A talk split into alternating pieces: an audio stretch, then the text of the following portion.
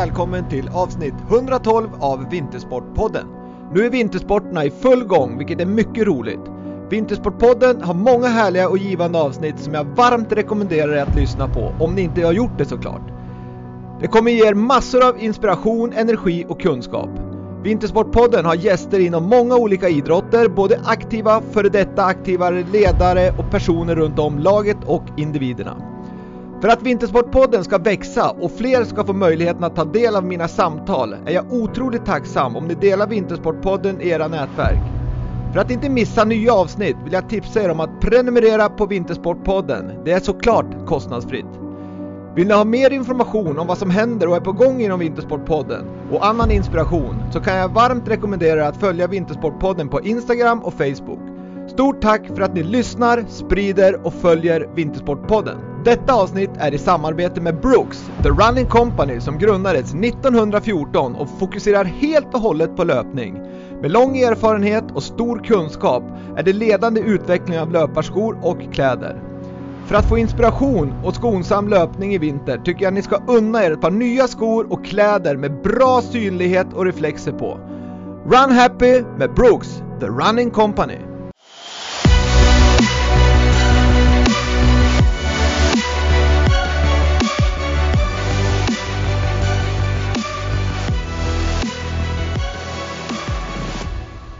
Dagens gäst i Vintersportpodden, tjejen från Norrbotten som är en av Sveriges stora framtidsnamn inom längdskidsporten. Hon har redan visat det genom medaljer på U23-VM och pallplatser i världscupen.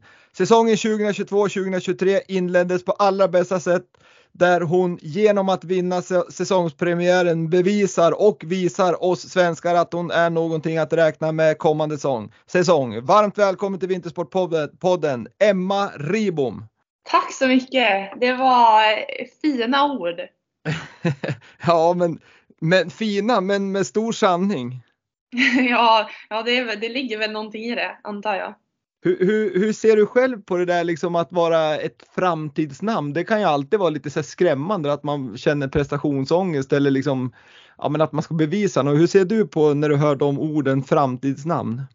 Eh, Ja, men det ser jag ju som någonting väldigt positivt. Först och främst så tycker jag ju det verkligen är kul att eh, det är många som tror på en och många som ser möjligheter. Men sen så tycker jag ju också själv att jag nästan har börjat bli lite gammal då. Eh, jag mm. fyller 25 här nästa vecka. Eh, mm. Så att, ja men det är fint att jag fortfarande då kan vara ett framtidsnamn. Det är bra. Ja men absolut och, och i och för sig ni har ju ett, liksom ett, ett lag nu som är ganska ganska ungt ändå och jag tittar nu så är ni ju i, i, i, runt din ålder så att ni är ju grymt slagkraftigt landslag om man säger så. Om man, om man tar landslag, de bästa eh, åkarna i Sverige, för det är ju några som har hoppat av här. Men, men, men eh, det måste ju också kännas väldigt, väldigt bra att, att kunna ha ett, ett lag som är grymt slagkraftigt internationellt. Det måste ju vara inspirerande att åka på både världscup och mästerskap med, med en sån bredd. Ja, men verkligen. Vi är ett otroligt starkt gäng och det är ju inte bara kul när vi åker iväg på tävling utan vi är ju ett lag liksom året runt och kunna, kunna träna med ett så starkt gäng under sommaren och hösten är ju väldigt häftigt och just att vi är så unga. Jag vet att Jonna och Anna har ju nästan haft lite panik här i sommar när de har insett att de är äldst i laget eh, på mm. tjejsidan när de bara för något år sedan var yngst. Så äh, vi är ett ungt lag, ett häftigt lag. Ja, det är riktigt kul alltså. Det, är ju, det ska bli jättekul att följa er och det är på damsidan så ser det mycket bra ut. På här sidan är det lite, lite tunnare, men vi hoppas ju att, att även de får fart och kanske inspireras av er. Det brukar ju vara så i landslag att framgång föder framgång. Är det någonting ni pratar om eller, eller är det, ni kör ert race och herrarna kör sitt race? Nej, utan vi är ju på lag med herrarna också och är ju på egentligen alla läger tillsammans. Och Eh, ja, jag kan ju skvallra om att herrarna ser riktigt starka ut i år faktiskt. Och i det gänget så är det ju också ett yngt lag och kanske en liten ny generation som, som kommit in i gänget nu. Och ja, jag tror att de verkligen har framtiden för sig. Och jag, inklusive många andra, tror jag är ju väldigt spännande, eller väldigt intresserade av att se hur, hur de tar för sig den här vintern. Så nej, jag tror mycket på dem, vårt herrlag faktiskt. Ja, jättekul att höra. Det, det behövs verkligen. Det, det ska bli lika kul att följa dem såklart. Men eh, Emma Ribom, du föddes ju i Kalix i Norrbotten som jag sa 1997. Du tävlar för Piteå Elit skidklubb, alltså ja, skidklubben uppe i Piteå. Du tränas av före detta landslagstränaren Jocke Abrahamsson där uppe i Piteå, stämmer det? Ja, det gjorde jag ju förut då, men till i år så har jag bytt tränare till Magnus Ingesson. Eh, Okej, okay, du håller han, till Piteå-kille? Han är ju Piteå-kille han också. Eh, mm. Och före detta landslagstränare. Han har ju mm. varit med i många år. Eh, så att, eh, ja, så är det. Spännande, det blir, det blir kul med en ny start om man får säga så, med, med lite kanske nya idéer och någon ny att bolla dina tankar med. Eh, ja, men det har varit jätteinspirerande. Vi har ju jobbat ihop, jag, Magnus och Stefan Thomsson då som är damlandslagstränare. Vi har jobbat ihop i sommar och ja, det har varit jättekul och det är verkligen ett samarbete som jag är väldigt tacksam och glad över. Härligt. Och du bor numera i Östersund. Och om jag då skulle säga så här, när vi bokar den här intervjun så har vi bollat lite tider fram och tillbaks, men, men vi kom i alla fall fram till en tid till slut. Men vad jag vet nu så har du varit ute och kört ditt för, förmiddagspass. Hur, hur kändes det? Eh, jo men det var bra. Det var faktiskt första gången jag stod på skidor efter att jag fick lite ont i en höftböjare under helgen. Eh, så jag var ute och testade att åka skate och det funkade väldigt bra. Eh, så det var mycket positivt från förmiddagen faktiskt. Ja men härligt. För, för vi ska säga det att, att du kom in med en energi den här veckan måste du göra som, som är stor då, förutom att du har lite ont i höftböjan. Men du vann ju där i Bruksvallarna. Hur, ja, men hur var tankarna inför Bruksvallarna? Hade du tankar på att du skulle kunna vinna, liksom att du hade det självförtroendet eller blev det en överraskning? Mm, nej, jag hade inte eh, direkt några tankar så utan eh, däremot så har jag känt under eh, ja, men, sensommaren och hösten att jag har haft väldigt bra svar i träningen och eh, fått kvitton för mig själv att jag har tagit ett kliv framåt utvecklingsmässigt. Eh, och det har varit väldigt inspirerande. Men sen är jag alltid så himla ödmjuk inför att det är en sak att få till det på träning, eh, på rullskidor eh, och en annan sak att faktiskt få ut allt jag övat på och tränat på eh, när nummerlappen åker på på vintern. Så att eh, ja, det kändes som att det var en viktig dag för mig i fredags och liksom bara eh, känna att jag får till det och kan åka riktigt snabbt skidor på, på tävling också. Så det var, ja, det var en fin dag. Ja, men det förstår jag verkligen för det, någonstans så ligger det så otroligt många timmar eh, nerlagda i sommar och höst och så får det här kvittot. Och, och framförallt då som du säger att, att det är en sak på träning och en sak på tävling att, att liksom få ut all den kapacitet man har. Men är det någonting du jobbar med kontinuerligt att verkligen kunna få ut din kapacitet på tävling? Det vill säga i min värld så är det att jobba med det mentala. Är det liksom någonting du har jobbar med kontinu kontinuerligt eller någonting du tar till ibland? Eh, nej, det jobbar jag med väldigt kontinuerligt och är ett inslag i, i min vardag egentligen. Jag jobbar med en kille som heter Marius eh, som bor uppe i Umeå som jag har jobbat med nu i väldigt många år. Eh, mm. och det är också ett sånt samarbete som jag verkligen värnar hårt om och någonting som har funkat otroligt bra för mig. Och ja, vi, vi snackar på telefon rätt ofta och bollar mycket idéer och tankar så äh, det är mycket värt för mig. Ja, men det tycker jag är kul att höra för många tar ju till den mentala träningen när man står inför ett stort problem och, och då kan det ofta vara lite sent. Jag tycker personligen att det borde vara i, precis som du säger, att det är kontinuerligt och i liksom nästan precis lika som du är ute och springer en A1 två timmar så ska du ha något inslag av mentalt för att vara förberedd för, för vad som komma skall. Mm. Ja, ja men verkligen. Jag, jag har haft mycket nytta av att liksom ha det i min vardag och ja, att det liksom alltid, alltid finns med och är alltid till hands. Och, nej, det har varit ja, det, det har nog lett till liksom stor utveckling i min skidkarriär faktiskt när jag eh, efter att jag började jobba med Marius. Det, det måste jag säga. Grymt, härligt, kul, jätteroligt. Men, men så här då, hösten den brukar ju kunna medföra lite förkylningar och man har ju vissa perioder individuellt också som, som, som har mer sjukdomar än andra. Personligen så är det alltid våren som kommer med sjukdomar för mig. Men, men hur är det för dig? Är det någonting du oroar dig för dagligen? Att fasiken om jag vaknar upp med morgon med lite ont i halsen och snuva eller är det någonting du inte tänker på och, och du struntar i det? Nej, alltså jag är jättenojig om jag ska vara helt ärlig. Alltså, för jag, jag tror mycket också ligger i grunden i att förra säsongen eh, var jag otroligt mycket sjuk. Eh, och jag, jag tror att jag räknar till att jag åkte tre världscuphelger och OS egentligen. Eh, så att jag missade otroligt mycket. Eh, vilket har gjort att jag eh, nu, kanske framförallt liksom under hösten och nu in mot säsong har varit otroligt nojig för att bli sjuk. Eh, och jag har känt efter och jag har gått med handspriten och jag har plockat fram munskydden. Eh, så att jag är nojig men jag vet inte riktigt om det är rätt väg att gå. Eh, så, men ja, hittills har jag klarat mig så vi får hoppas att det, att det håller i sig.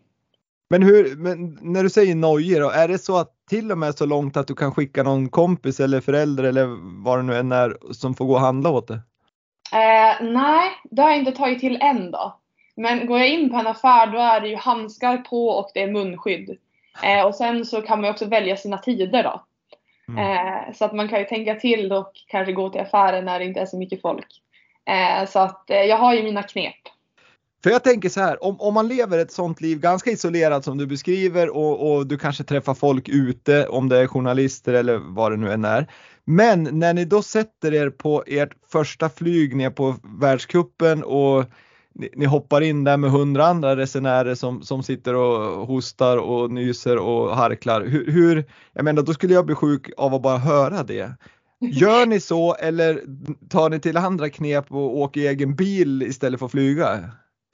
nej, nej, när det är nere, nere tävlingar i Europa då har vi ingen val. Då är det bara att hoppa på det där planet. Eh, men ja, allt handlar ju om, allt handlar om en balansgång. Eh, det är klart mm. att jag träffar kompisar och umgås och träffa folk på gymmet. Och, så det är klart att jag inte den här perioden isolerar mig helt. Eh, så. Men det handlar ju om att vara noga och liksom göra det man kan. Eh, det är klart att en förkylning är inte, är inte någonting man önskar som elitidrottare. Och om jag då kan göra det jag kan för att undvika, då känner jag att då, då gör jag gärna det. Ja men det förstår jag. Jag är ju inte elitidrottare, jag är ju motionär och jag kan ju bli irriterad på folk på ett gym till exempel som nyser i handen och sen går de och tar i stängerna och hantlarna. Då, då kan jag bli irriterad så jag förstår ju om man är elitidrottare. Mm, verkligen.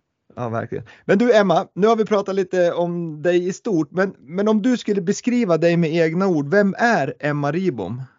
Eh, oj, det är alltid svårt, men jag skulle säga att jag är eh, väldigt ödmjuk, jag ser mig själv som väldigt glad. Eh, och eh, ja, jag är ju en person som verkligen älskar att träna och röra på mig och vara ute i naturen. Eh, det har alltid varit en, en stor del av mitt liv och någonting som jag väldigt, väldigt mycket sätter, sätter värde i. Eh, så det är väl, det är väl jag i korthet då. Mm. Hur var din uppväxt då? Var det bara skidåkning uppe i Kalix eller, eller hade du andra idrotter du pysslade med?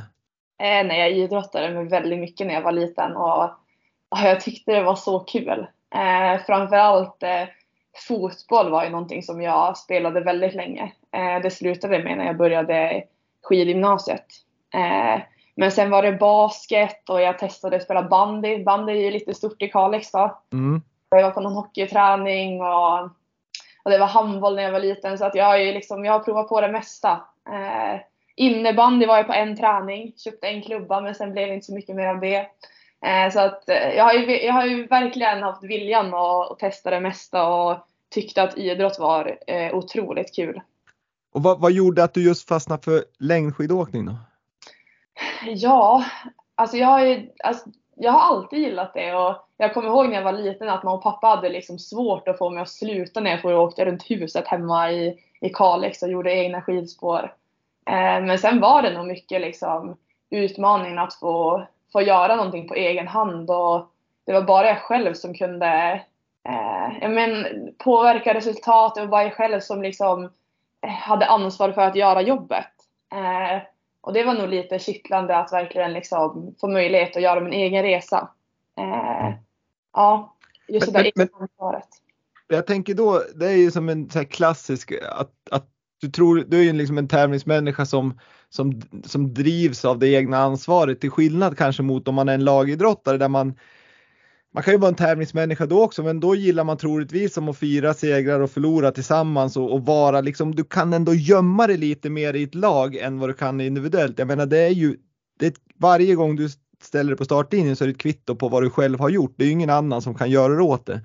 Men hur funkar liksom, det förstår jag att du, du drivs av det, men, men hur funkar du då i de här 220 resdagarna ni har med landslaget? Att någonstans så måste ju laget fungera som ett lag all ja. den tid som ni inte tävlar mot varandra, vilket är stor tid. Hur, hur, vad tar du för roll i, i, i laget? Eh, ja, men jag tycker att laget är väldigt viktigt. Eh, och jag trivs ju i ett lag också. Alltså det gör jag verkligen. Och jag gillar att liksom kunna dela med mig och liksom kunna, ja, men, kunna skapa den här lagsammanhållningen. Som att vi ändå gör det tillsammans fast vi är de där individuella idrottarna när, när vi väl står på start. Eh, och sen min roll i laget har nog förändrats en del. När jag kom in i laget, i A-laget för två, tre år sedan, då var jag nog väldigt blyg och jag tog inte för mig så mycket. Det var väldigt mycket stora namn som jag hade väldigt mycket respekt för. så. Eh, och nu har jag som vuxit in i rollen. Nu, nu känner jag att jag liksom kan mer vara mig själv och skratta och ha det trevligt med middagen. Så att eh, ja, laget är viktigt. Och det, det, det, tror jag faktiskt, även om många kan tycka att det är liksom en liten klyscha att man säger att laget är viktigt. Men jag, jag, vet ju själv av egen erfarenhet att med så många resdagar på hotell och, och runt om i världen så man, man, kan liksom inte alltid vara bara med sig själv utan man måste verkligen ha en fungerande grupp runt om sig för att liksom orka med hela det där, ja men hela det där eh, sättet att leva på. Mm. Ja verkligen och det tycker jag det tycker jag vi har varit så himla duktiga i år faktiskt i, i landslaget som vi varit ute med. Att liksom, när det är träning, ja men då är vi på. Eh, då pushar vi och liksom är i bubblan. Men sen när vi kommer till middagen då kan vi kliva ur och ha det väldigt trevligt med allihopa. Och sitta kvar och ha liksom, ja, men goda middagar och liksom gott sällskap med varandra. Och, ja, det är mycket värt att kunna slappna av och ha roligt emellanåt. Eh, så ja, det, det är kul. Verkligen. Men Emma, att du har blivit så otroligt duktig längdskidåkerska, vad, vad skulle du säga är din unikitet som gör dig till den du är? I skidåkningsmässigt alltså? Ja, eh, jag tror ju att det är att jag är, eh, jag menar att jag, jag är väldigt hängiven till det jag gör och väldigt målmedveten. Eh, och sen älskar jag ju eh, ja, men just, att, ja, men just att lägga en plan, att liksom hitta delar som jag kan, liksom, som kan leda till min egen utveckling. Och, eh, jag, jag, gillar verkligen att vara delaktig i processen och liksom just den här resan mot målet. Mm. Eh, och sen att liksom göra den till 100 procent, eh, det här drivet. Det, ja, det känner jag ju själv att jag verkligen har. Så att, och det tror jag är viktigt som, som elitidrottare. Ja men absolut. Men om man då skulle säga så här att en av dina största förebilder, vem det nu än är, eller någon som du verkligen har sett upp till och har som idol eller en stor skådespelare skulle säga Emma, nu vill jag bjuda dig på middag klockan 18.00 på fredag. Och 18.00 på fredag, då har du planerat in att köra ett tre timmars pass i, i klassisk stil. Är det så då att det går före middagen eller säger att ja men jag kommer och så får du göra det andra passen någon annan gång? Nej, då åker jag mina tre timmar. ja, det, det, går alltid först? Ja, ja absolut. Det går alltid först. Ja, det är bra. Det har det varit hela mitt liv tror jag. Att oavsett så eh, har nog träningen gått först och så får man försöka pussla med det andra sen. Mm. Och det märkte jag lite grann inför den här intervjun att jag fick vika mig på tiderna. Det var bara att rätta in sig i leden. Men det, det tycker jag är härligt. Det visar på att man, man är dedikerad till det man ska göra helt enkelt.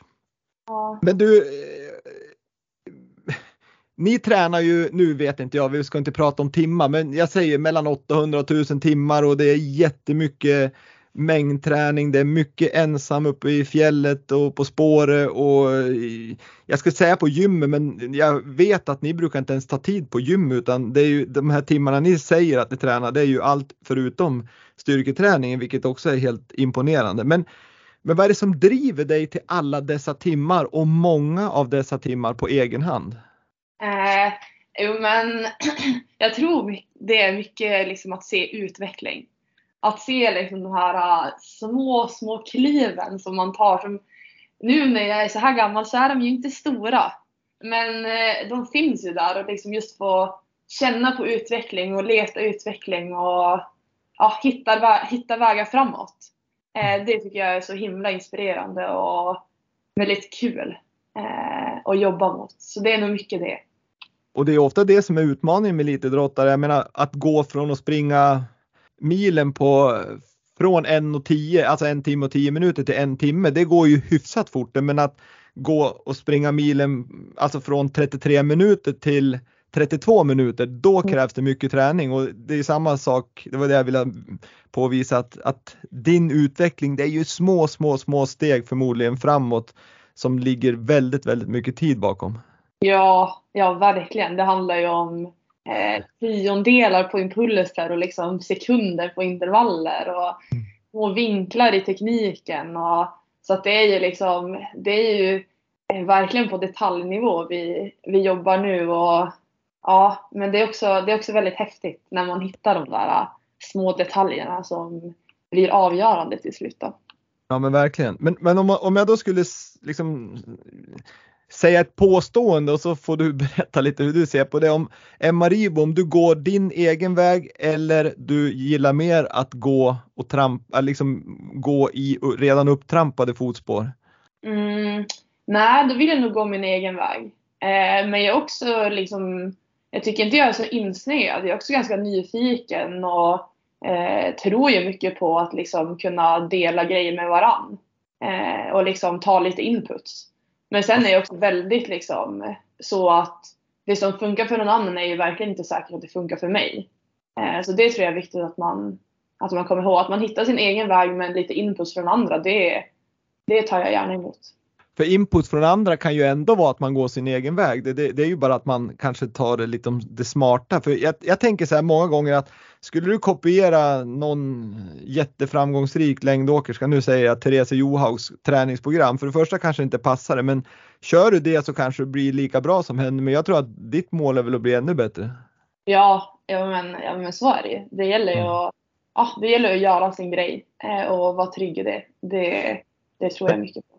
Men hur hanterar du tankarna där då? Liksom, för att du beskriver att du vill utvecklas, du vill gå din egen väg och, och så har du kört på en bana där det finns en, liksom, en upptrampad stig som du har trampat upp faktiskt. Men ska man utvecklas så måste man ju som våga kliva av den där stigen också och börja trampa upp på nytt. Och det kan ju i sig vara lite jobbigt mentalt ibland för hjärnan i sig är ju lat eller människan är ju lat så att det är ju lätt att man faller tillbaks och kör på det gamla igen. Men hur hanterar du det här att nej fasiken nu måste jag våga och jag måste orka gå på den här otrampade stigen för att komma framåt?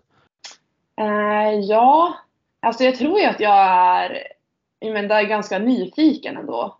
Uh, och har nog ganska uh, lätt att, att våga testa.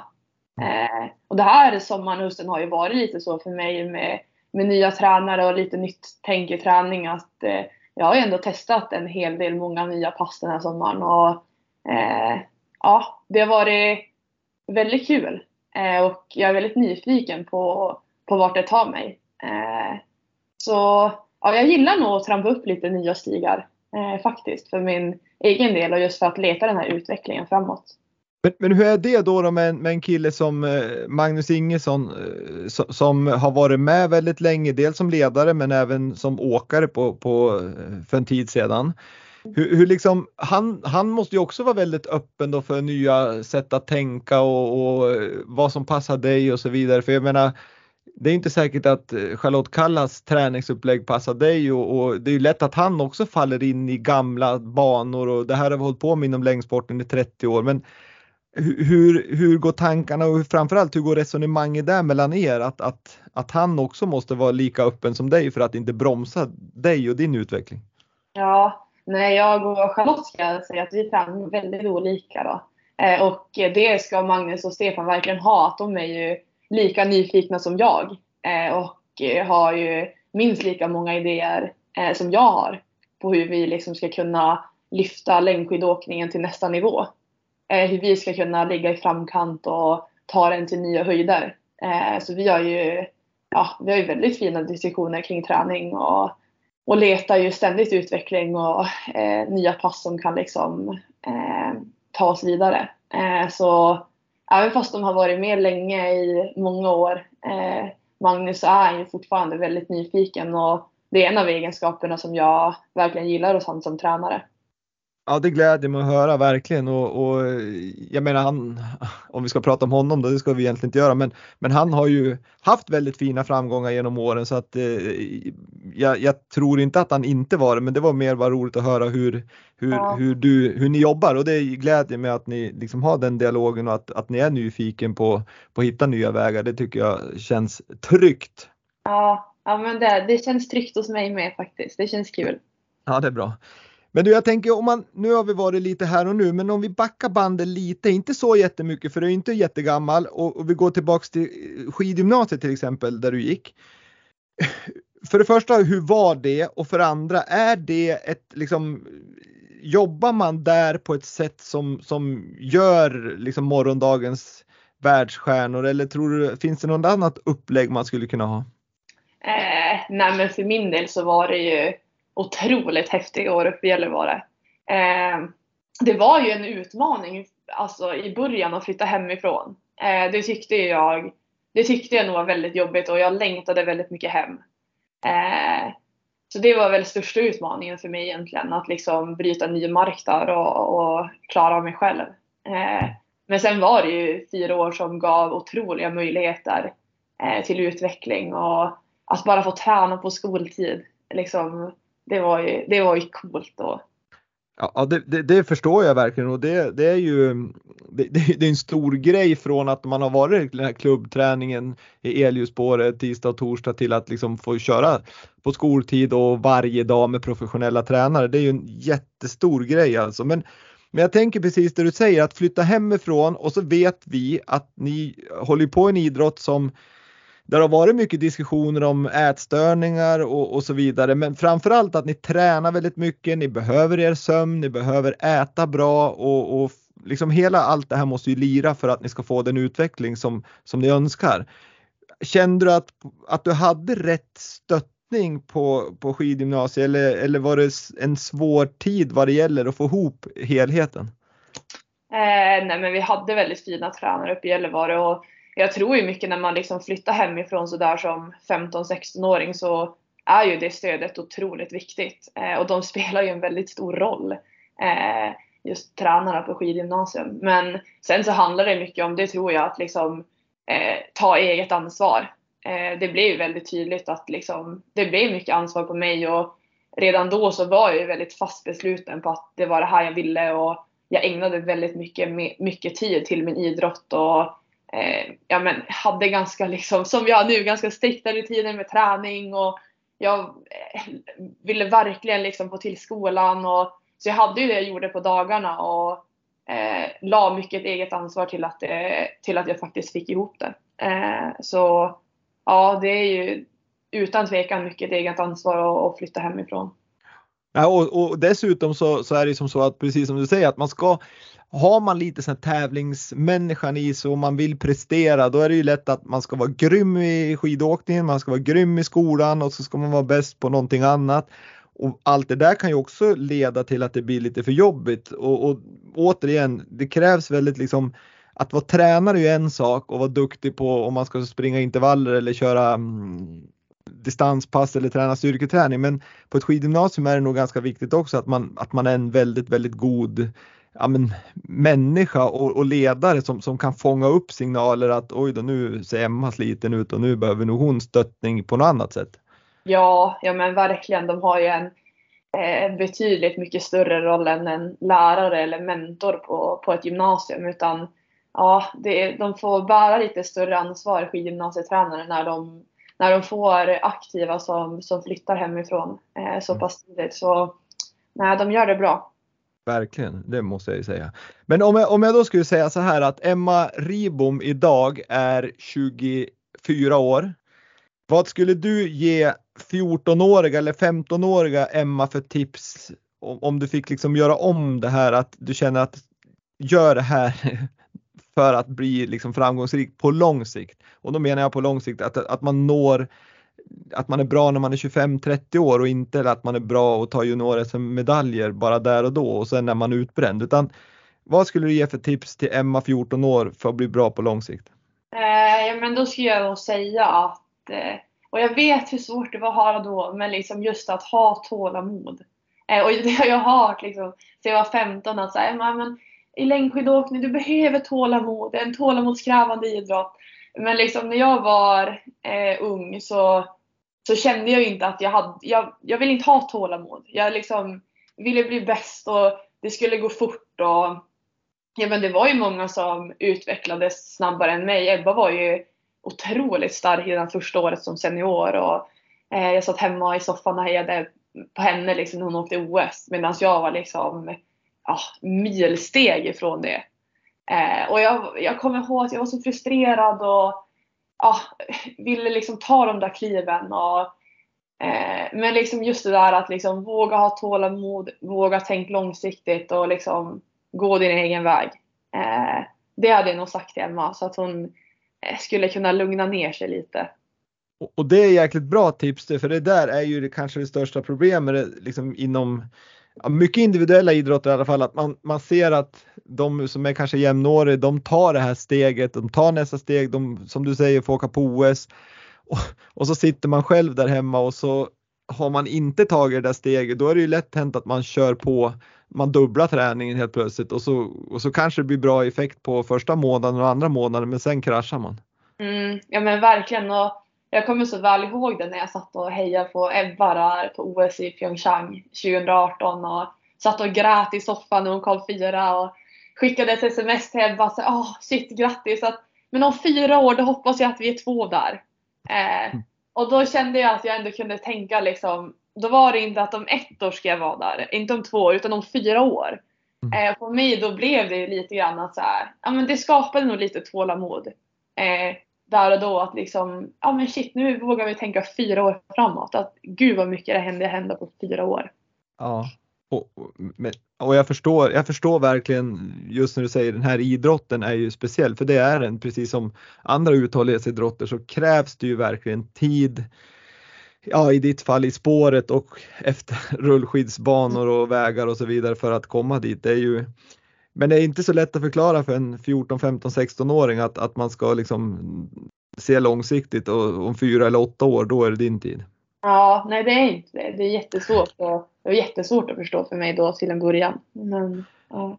Men du, din träning då idag, eh, du och Magnus kör ett upplägg och Stefan naturligtvis som, som är landslagstränare. Men, men hur, hur skulle du säga att det är dels fördelningen mellan eh, intervaller, uthållighet och styrketräning och så sen lite hur, hur tränar du i de olika perioderna om man skulle dela in det i, du har ju en säsongsdel, du har en sommardel och en höstdel skulle man väl kanske säga då?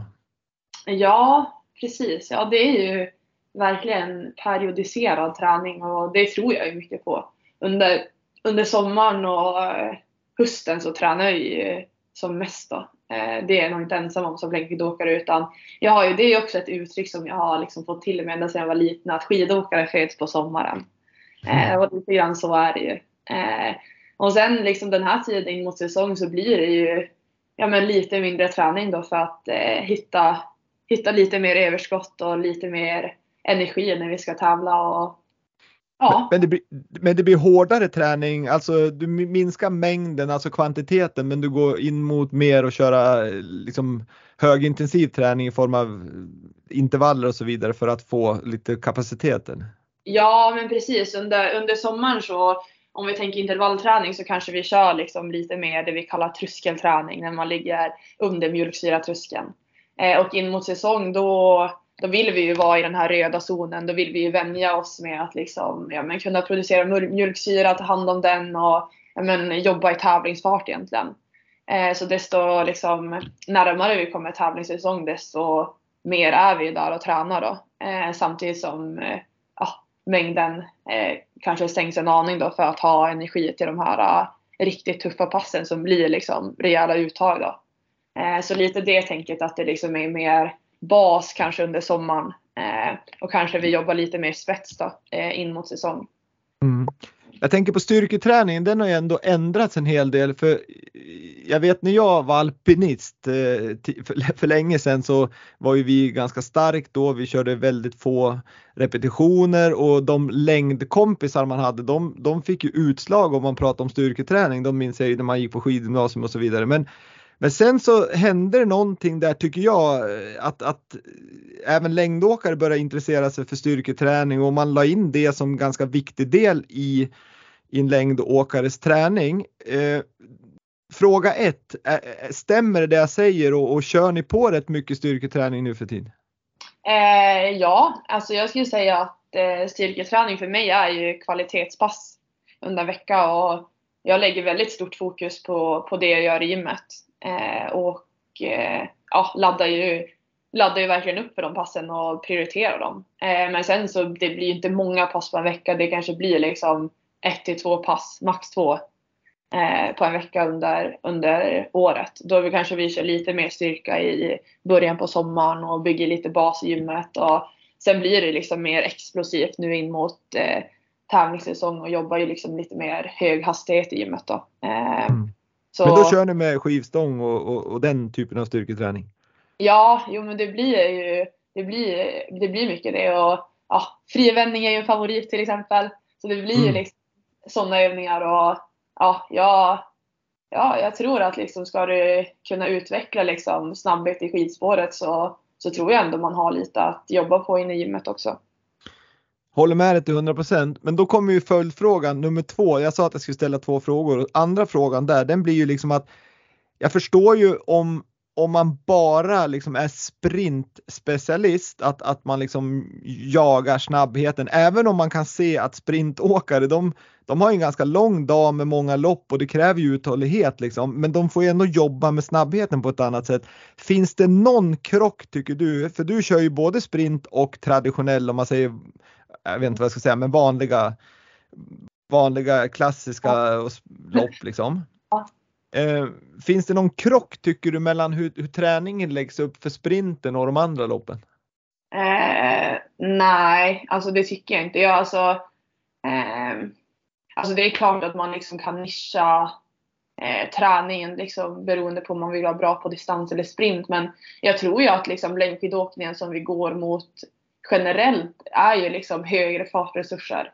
Eh, du behöver liksom kunna åka väldigt, väldigt snabbt skidor för att eh, klara av att vinna en, en världscuptävling, en massstart eller eh, också en individuell start.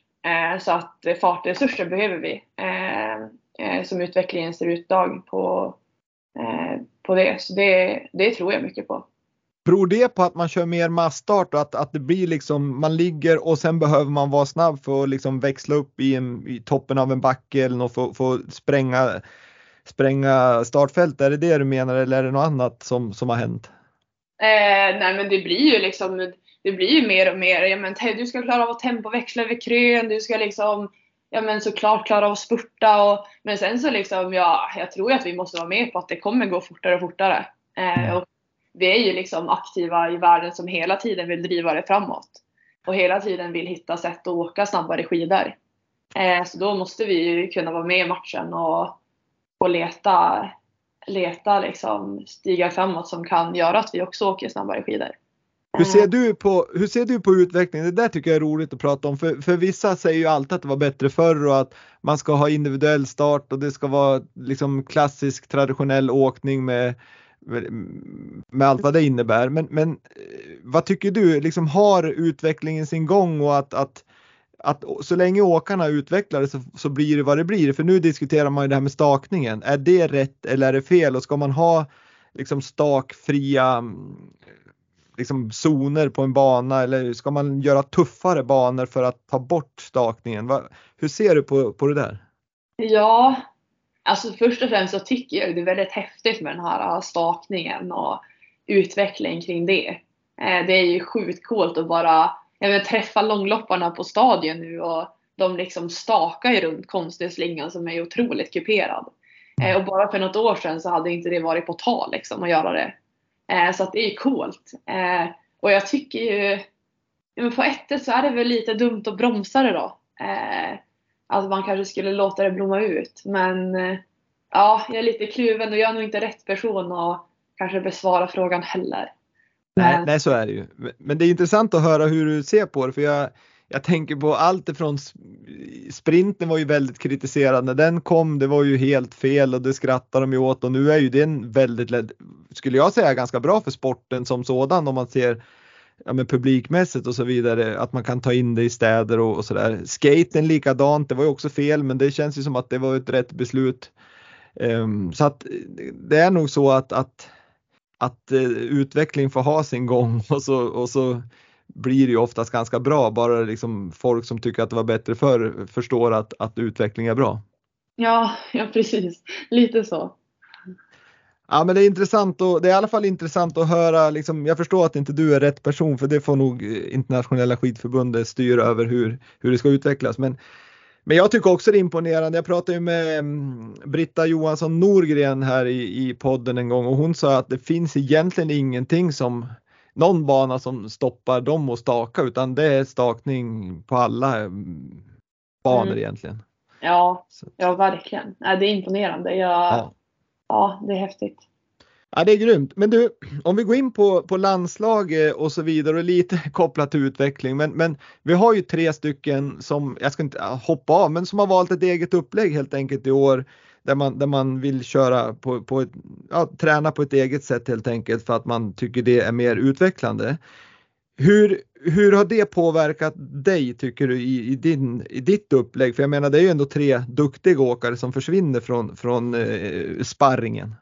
Eh, ja men för, just för min egen del så, så tycker jag inte att det har påverkat alls. Mer än att liksom, vi som lag såklart har saknat dem. Eh, liksom, de är ja, men, såklart liksom, färgstarka på träning och, och vid sidan om när vi är iväg. Men eh, det som är viktigt att komma ihåg är att vi är ett väldigt, väldigt starkt gäng eh, även när de stått vid sidan. Eh, och vi har liksom fått till väldigt, väldigt fina träningsläger med det lag vi haft i sommar. Mm. Och det är jag väldigt glad över. Och ja, det, det har funkat precis som vanligt. Och det är, ju, det är ju bra och det är ju precis som vi sa inledningsvis att ni har ju en väldigt liksom fin bredd och, och, och, ni står inte och faller med några få personer utan jag tror att det är bra som ni har gjort att ni har kört på ert upplägg och, och gör det absolut bästa av det. Och, och, liksom allt det här runt om det måste ju som skötas på någon form av förbundsnivå att, så att inte ni störs och lägger energi på det. Mm, ja men verkligen och Eh, det, så tycker jag verkligen att det har varit. Det är liksom ingenting.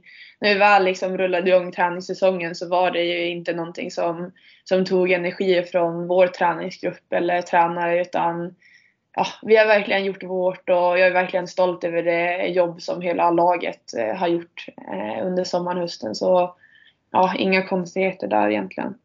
Ja, det är bra, jättekul att höra. Men, men däremot så tog ju du och Jonna Sundling ett, ett beslut där om att köra ett eget läger på hög höjd för att landslaget och skidförbundet hade beslutat att man inte skulle ha något, något höghöjdsläger. Mm. Var det liksom det var, det var någonting som var okej okay, för det var vad jag förstår så stannade ni väl kvar mellan två läger och, och körde det så att det var ju liksom ingen utbrytning. Nej, det var ingen utbrytning utan eh, första vändan då åkte vi till Lavassé i juli eh, och det är en månad där vi vanligtvis inte har något landslagsläger. Eh, så det krockade inte med någonting och det var verkligen någonting som vi gjorde på helt eget initiativ eh, och hade ju eh, superveckor där uppe på höjden.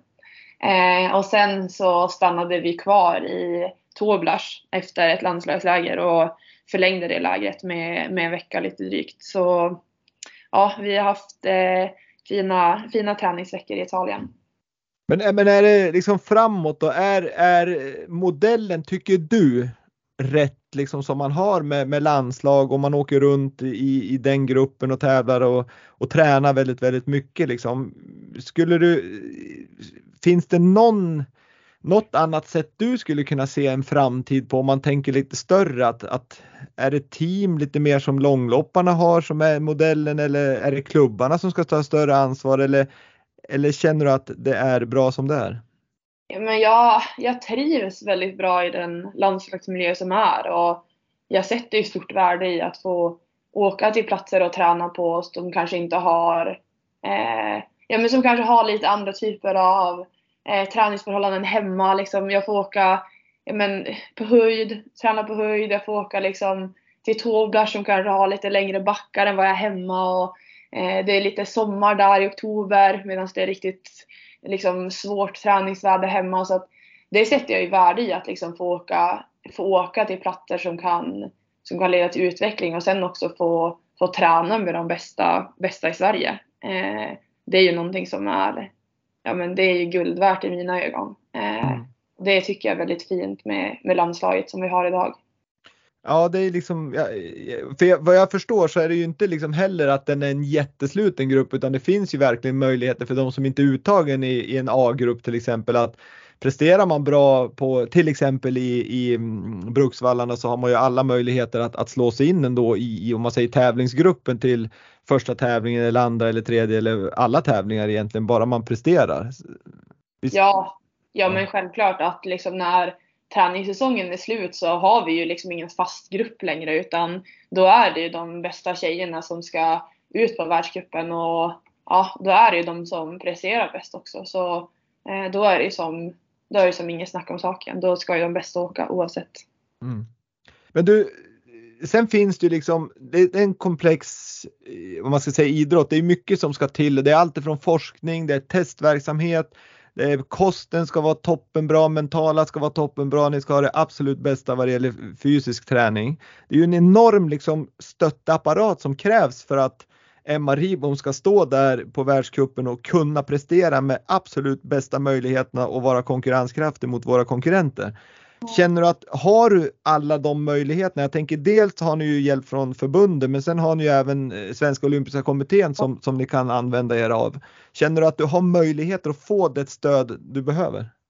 Ja, ja men verkligen och det är ju sånt otroligt fint eh, stött, eh, ja men så otroligt fint team runt med ja men tränare och vi har ju ja men de som hjälper med kost, Stickan på SOK och eh, ja, men fysioteam. Och, så att alltså, det finns ju en otrolig stöttapparat och inte minst våra vallare och ja, men, hela den liksom, hela det gänget som liksom eh, jobbar för att vi ska ha så bra material som möjligt under fötterna. Så eh, nej, de gör ju ett jättejobb och ja, jag tror att det är lätt att glömma bort dem eh, som liksom står vid sidan om och gör allt de kan för att eh, vi ska åka snabbt skidor. Så nej, de är ju guld värda.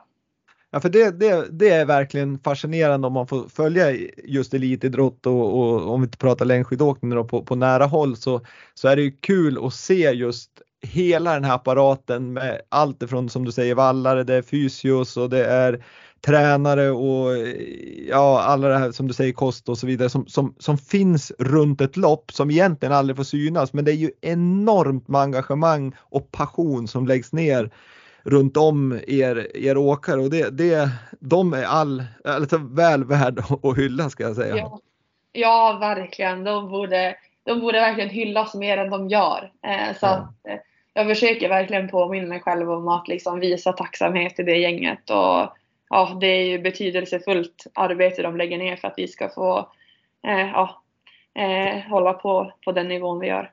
För det måste ju ont ibland att stå när man får säga de här orden att jag hade så sjukt dåliga skidor idag ja. och så vet man hur ledsen vallarna är också som har gjort sitt yttersta men misslyckas. Det, det måste vara tufft. Ja, ja, men, ja det är det. Eh, men där tror jag det är, det är viktigt med den där dialogen och det är viktigt att man liksom känner det förtroendet så att man kan stå där och säga att nej, alltså idag räckte inte de här skidorna till. Och det är ju, mm. liksom, det är ju inget personligt. Eh, och jag vet ju att de liksom gör allt de bara kan för att vi ska ha superskidor. Och jag är också väl medveten om att ibland bommar man. Att vi är bra människor. Eh, och ibland går det fel. Eh, så att man får liksom påminna sig om det själv också när man är förbannad. Att fan, jag hade inte bra glid. Eh, så att ja, det är ju alltså, det är ett viktigt samarbete, åkare-vallare. Det är ju jätteviktigt. Men jag tänker på, på all, all den här, ni får ju jättemycket service precis som vi har pratat om nu. Och sen är det ju extremt, eller extremt, men det är mycket snack nu om pengar och, och åkaravtal som inte skrivs på och det, de, ni vill ha mer pengar. Men känner du någonstans att, att, att det ändå, ni får ju en hel del saker som man kanske inte skulle få om man inte ingår i ett landslag? Eh, ja, jo men det, det alltså vi har ju jättebra support, absolut. Eh, men sen så är det ju också så här eh, ekonomin som längdskidåkare ska ju också gå runt och vi liksom ska ju fixa vår vardag så. Eh, så att ekonomin och stöttapparaten det är liksom två helt olika frågor tycker jag. Eh, så. Det, det, är i alla fall viktigt. Stöttapparaten kostar ju naturligtvis en mm. hel del att driva runt, men jag, jag, jag, förstår det. Ska man lägga ner all den tid ni gör, då måste man ju kunna leva på det, för det är ju omöjligt att, att knega 7 till 4 och så sen kunna liksom göra den satsning ni gör. Det, det, det, det håller ju inte riktigt än. Nej, det är tufft. Eh, ja. så. Eh, och det är så många liksom längdskidåkare i, i Sverige som sliter just med det och jag är så otroligt glad att jag kan ja, men bedriva en heltidssatsning och inte göra något vid sidan om. Men det är, det är så många längdskidåkare i Sverige som liksom får slita med, och, ja, med studiebidrag och liksom jobb vid sidan om. Och, ja, det är inte lätt för alla att få ihop, eh, få ihop vardagen.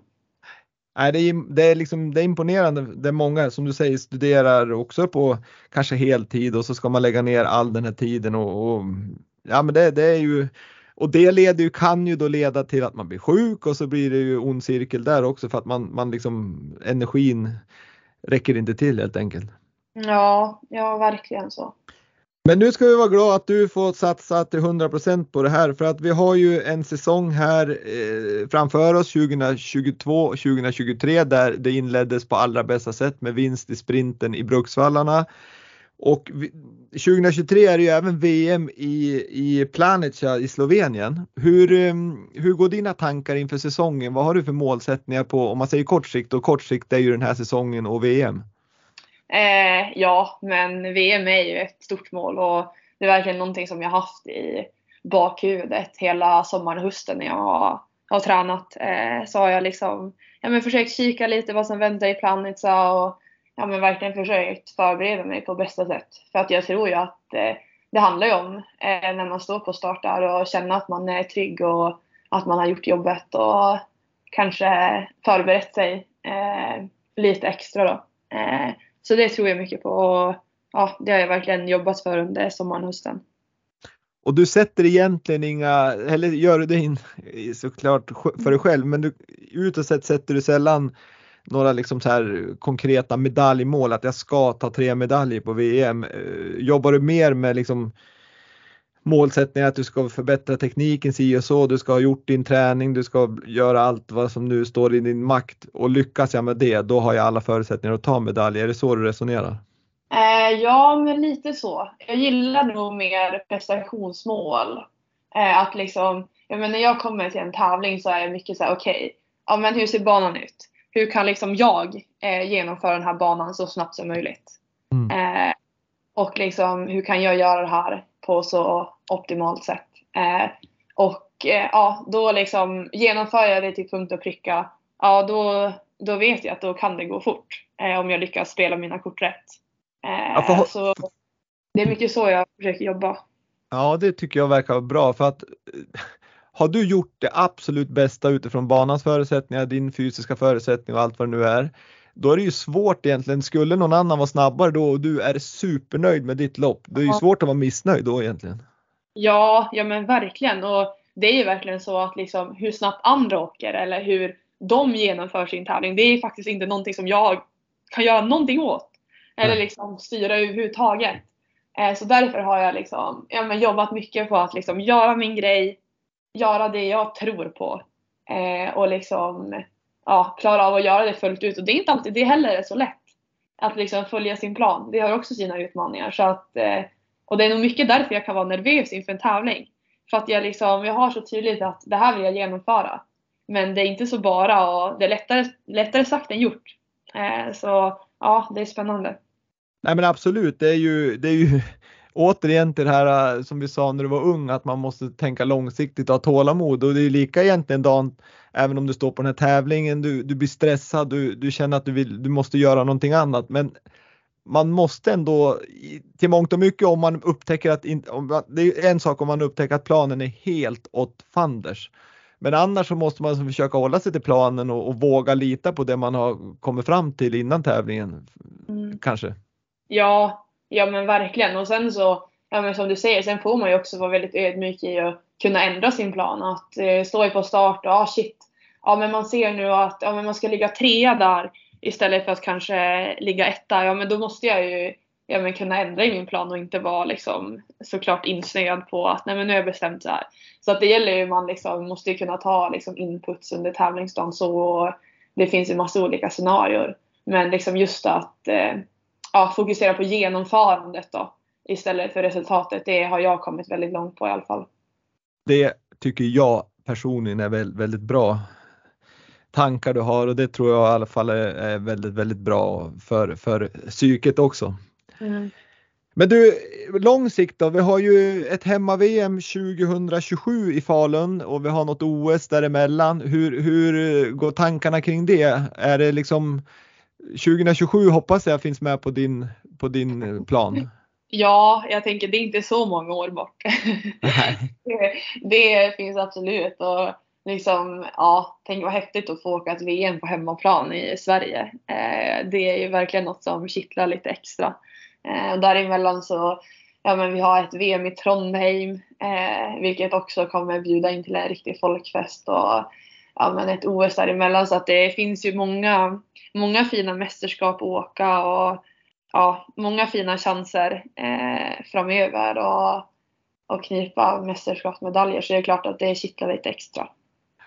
Ja men verkligen, det är ju otroligt rolig period framåt här med som du säger, det är ju speciella VM i både Trondheim och Falun.